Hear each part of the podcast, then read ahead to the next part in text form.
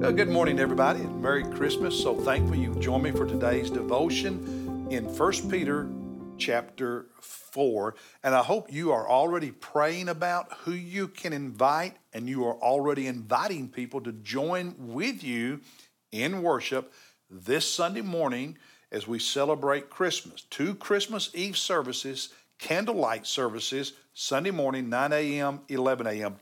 Who have you invited? Who are you going to invite?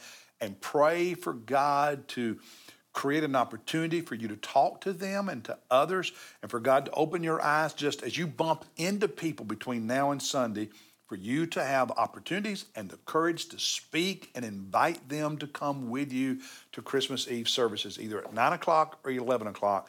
They will be identical services this Sunday. All right, now in this chapter, um, I, I do want to share a devotional thought with you, but first do a little teaching about one of the verses that I think is hard to understand. You read it and you think, oh, what does that really mean? And so sometimes we just kind of read over it. And uh, that is verse 6. So let's look at verse 6 for a moment. He said, For the gospel has for this purpose been preached even to those who are dead.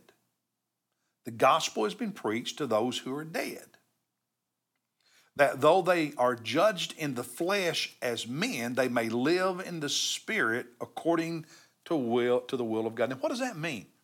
Is that teaching that the gospel somehow is preached to people who are already dead, preached to them while they are dead?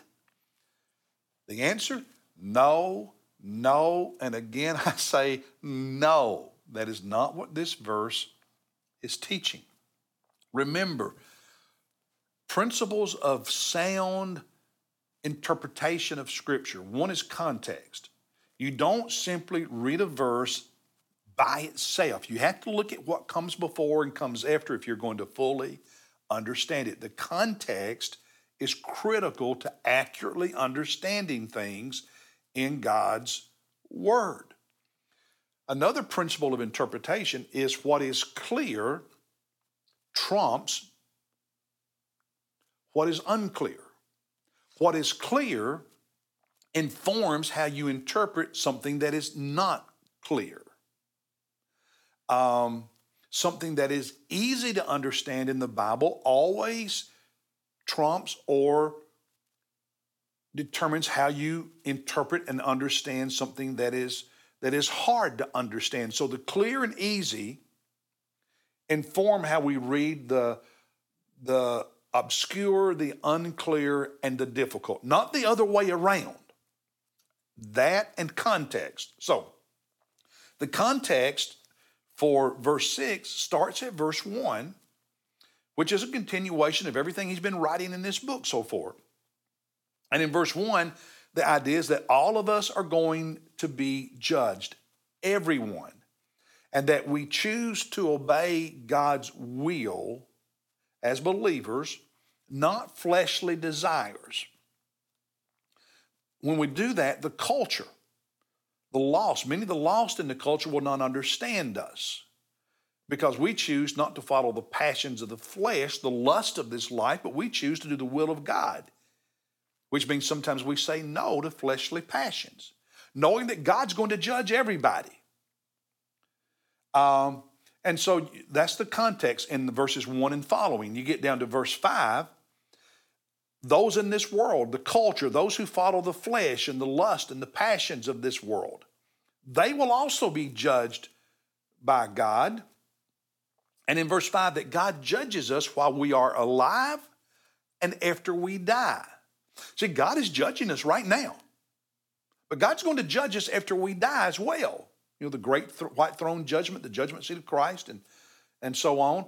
And so in verse 6, the idea is, that is that the gospel has, no, notice in verse 6, the tense, the gospel has for this purpose been preached, this purpose, this judgment that's coming both in life and after death.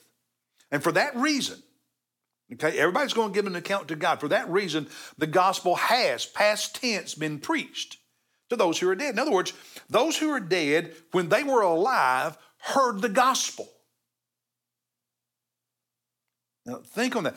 Those who are dead, while they were alive, heard the gospel. The gospel has in the past been preached to those who are dead, those who, you know, my father is dead. But my father heard the gospel while he was alive. So it was preached to him. He's dead, but in the past it was preached to him. That's the idea of the first part. The gospel has been preached to those who are dead. So those who are dead, um, sometimes, well, they can't be held responsible. No, yes, they can. Why? Because when they were alive, they heard the gospel. So it was preached, even to those who are dead right now. They had their opportunity. So that, he goes on to say, that uh, he's talking about these deceased believers, okay, in, in verse 6. These believers who've already died, they heard the gospel, okay? They heard the gospel while they were alive. They're dead now. They heard the gospel. Um, and, and, and, and in the flesh, when they were alive, they were judged as men. God judged them then because He judges everybody when we're alive and when we're dead. But now that they're dead, they're living for Jesus in the Spirit. They're living for God in the Spirit, awaiting the resurrection. They're, while they were in the flesh, they heard the gospel. And now they're dead and they're living in the Spirit for the Lord. That's the reason Jesus, Jesus came. And um, it makes a little more sense when you really focus on the first four verses again. So let's go back and look at those. And here's where my devotional thought comes in. He said, Therefore, since Christ has suffered in the flesh, also arm yourselves with the same purpose, because he who has suffered in the flesh has ceased from sin. Okay? Jesus defeated sin, never sinned, so as to live the rest of the time in the flesh, no longer in the lust of men, but for the will of God. You and I, who, because of our relationship with Christ, our attitude, our attitude, he says, is, is that we are to arm ourselves with this purpose. This is how we, just, we are to see the purpose of our life. Rather than fulfilling the lust of the flesh in verse 2, we see our purpose as living out the will of God. Verse 3 For the time already past, the time that we have before salvation, is sufficient for you to have carried out the desires of the Gentiles, the desires of the flesh. Having pursued a course of sensuality, lust, drunkenness, carousing, drinking parties, and abominable idolatries. All the things that our culture says you have to do to have fun, you have to do if you're free. God says, before you met Jesus, that was all the time you needed to follow and live like that. Don't take your cue for how to live from the culture. You take it from the will of God and the Word of God. Verse 4 In all of this, they are surprised that you do not run with them into the same excess of dissipation and they malign you. They make fun of you. They criticize you because you don't want to go to their drinking parties. You don't want to show cleavage and wear dresses up to you know what you don't want as a man to to to to, to walk around using profanity and and and being drunk you, you just you want to live a godly life obeying the will of god. You don't take your cues for how to live from the culture. And there will be people who will make fun of you. But notice what he says in verse 5. They, those, those who live by the flesh and those who make fun of you for living by the will of God, verse 5, they will give an account to him who is ready to judge the living and the dead. They're going to be judged by God. He said, and by the way, you're, you're living, uh, you're being called to live out the will of God while you're still in the flesh.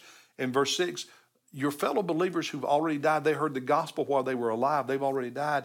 They're living for God in the spirit. Until you're in the spirit, you're dead, and you can live for God in the next, next life, you go ahead and live for Him in this life too. That, that's the point. That's the point. You don't, you don't worry about what the culture does. You worry about the will of God because the culture is going to answer to God. And the people who make fun of you, they are not going to be laughing when they stand before the great white throne of Almighty God on the judgment day. You will be celebrating the grace of God that will be poured out onto you when you receive your inheritance, as he talked about in chapter 1. So live for him in the flesh, and then after you die, you'll live for him in the spirit as well. God bless you. Merry Christmas. And I'll see you tomorrow as we look at